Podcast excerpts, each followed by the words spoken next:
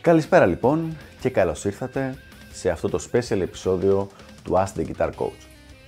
Σήμερα θα έχουμε ένα πολύ ενδιαφέρον θέμα, το οποίο είναι 5 πράγματα που έχω μάθει έχοντας κοουτσάρει πάνω από 5.000 κιθαρίστες τις τελευταίες δεκαετίες.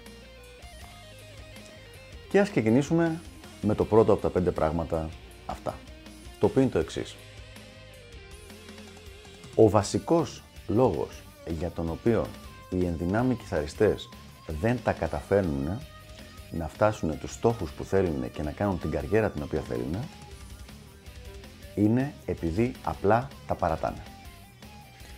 Τα παρατάνε άσχετα με αντικειμενικά αποτελέσματα, άσχετα με το πόσο έχουν βελτιωθεί, άσχετα με το αριθμό της βελτίωσης, μερικές φορές άσχετα ακόμα και με το αν είναι ευτυχισμένοι με τη βελτίωσή τους, απλά επειδή κάτι συμβαίνει και του επιτρέπουν να τα παρατήσει. Είναι μερικές φορές πραγματικά σαν coach παρατηρώ ότι πολλοί άνθρωποι απλά ψάχνουν ένα λόγο, μία δικαιολογία για να τα παρατήσουν. Αντί να ψάχνουν τρόπους για να συνεχίσουν να έχουν κέφι, δύναμη και όρεξη και να βελτιώνονται, είναι σαν να ψάχνουν λόγους για να τα παρατήσουν. Και αυτός είναι ο πρώτος, το πρώτο πράγμα το οποίο έχω δει εκατοντάδες φορές να συμβαίνει. Νούμερο 2. Το οποίο θα είναι νομίζω αρκετά εντυπωσιακό για αρκετό κόσμο.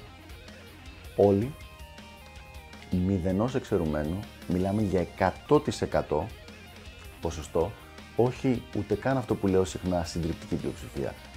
100% όσοι έχουν παρατήσει, το έχουν μετανιώσει. Δεν υπάρχει ούτε μία περίπτωση στις τόσες δεκαετίες που κοουτσάρω κόσμο, όπου κάποιο παλικάρι, όποια ηλικία και να ήταν, να παράτησε την κιθάρα έχοντας βάλει άλλες προτεραιότητες, μιλώντας για έναν άνθρωπο ο οποίος την αγαπούσε έτσι, όχι κάποιον ο οποίος ήθελε να το τεστάρει και ξεκίνησε να παίζει για ένα δίμηνο, τρίμηνο και λέει Α, εντάξει, δεν μου κάνει. Όχι, μιλάμε για αυτούς που παίζανε και που γουστάρανε την κιθάρα. Δεν έχουμε ούτε μία περίπτωση όπου να μην γύρισε μετά να βρεθήκαμε τυχαία ή να βγούμε για ένα καφέ μετά από 4, 5, 10, 15 χρόνια και να μου πει Ξέρεις Γιάννη, το μοναδικό πράγμα το οποίο έχω μετανιώσει στη ζωή μου είναι ότι παράτησα την κιθάρα. Αυτό εμένα θα με προβλημάτιζε αν ήμουν στην αρχή των βημάτων μου και σκεφτόμουν μήπως να το κάνω, να μην το κάνω. Γιατί όταν κάτι έχει 100% το ίδιο αποτέλεσμα σε όλες τις περιπτώσεις, καλό είναι να το ακούμε και να το προσέχουμε. Οπότε λοιπόν, 100% του κόσμου που τα έχει παρατήσει, το έχει μετανιώσει. Και πάμε παρακάτω. Νούμερο 3. Ταλέντο. Το ταλέντο είναι κάτι υπαρκτό, αλλά έχει πολύ λιγότερη σημασία από ό,τι πιστεύει ο περισσότερος κόσμος, τουλάχιστον στο τελικό αποτέλεσμα.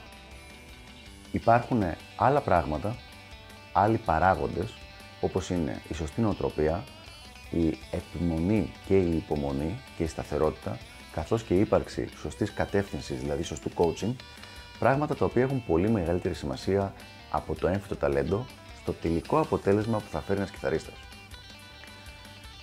Πολλές φορές δίνουμε έμφαση στο ότι Α είναι ταλαντούχος ή δεν είναι ταλαντούχος, χωρίς να ξεχνάμε αυτούς τους παράγοντες που μόλις ανέφερα, οι οποίοι αυτοί κάνουν την πραγματική διαφορά. Ένας κιθαρίστας που έχει, κάνει, που έχει και τα πράγματα αυτά που είπαμε συν το ταλέντο, όντως θα είναι καλύτερος από έναν που έχει κάνει τα προηγούμενα, αλλά δεν έχει αυτή την έμφυτη έφεση. Αλλά είναι κάτι το οποίο είναι πάρα πάρα πολύ σπάνιο και θα πρότεινα πραγματικά να μην ανησυχεί καθόλου κάποιος για την ύπαρξη ή έλλειψη ύπαρξης του ταλέντου. Νούμερο 4. Παρόλο που πρεσβεύω το ότι για να μπορέσεις να μάθεις κιθάρα και να προχωρήσεις συνέχεια στο παίξιμό σου και να το εξελίσσεις, πρέπει να έχεις πρόσβαση σε υψηλού επίπεδου coaching, υπάρχει ένας μικρό ποσοστό ανθρώπων για τους οποίους είναι εφικτό το να μπορέσουν να μάθουν και να βελτιωθούν ως αυτοδίδακτοι.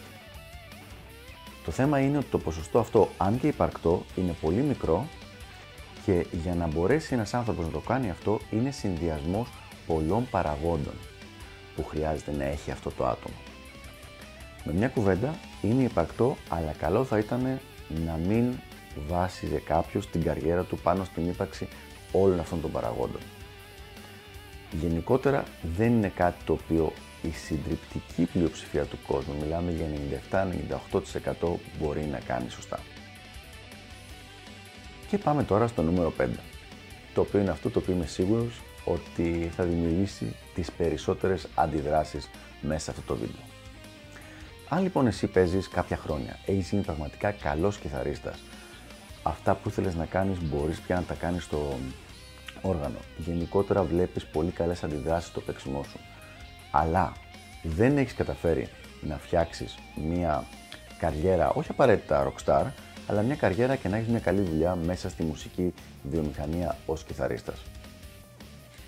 Τι συμβαίνει σε αυτήν την περίπτωση; Δυστυχώς, συνήθως αυτό που συμβαίνει δεν είναι ότι ο κόσμος σε ζηλεύει και σου κάνει κόμπλες και σου δημιουργεί προβλήματα επί, λόγω φθών.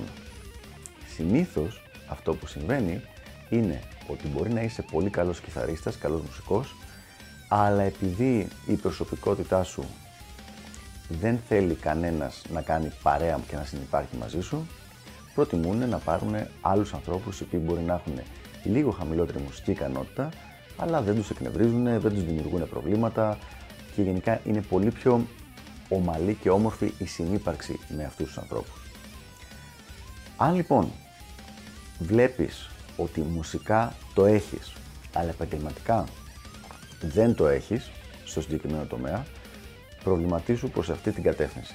Είναι πολύ πολύ περισσότεροι οι κιθαρίστες οι οποίοι δεν τα καταφέρνουν επειδή έχουν θέματα προσωπικότητας και νοοτροπίας και συνύπαρξης με τον υπόλοιπο κόσμο, ε, παρά αυτοί οι οποίοι έχουν γίνει τόσο τόσο καλοί και απλά τους ζηλεύουν όλοι οι υπόλοιποι και δεν τους δίνουν καμία ευκαιρία για να επεκτείνουν την καριέρα τους μέσα στη μουσική βιομηχανία.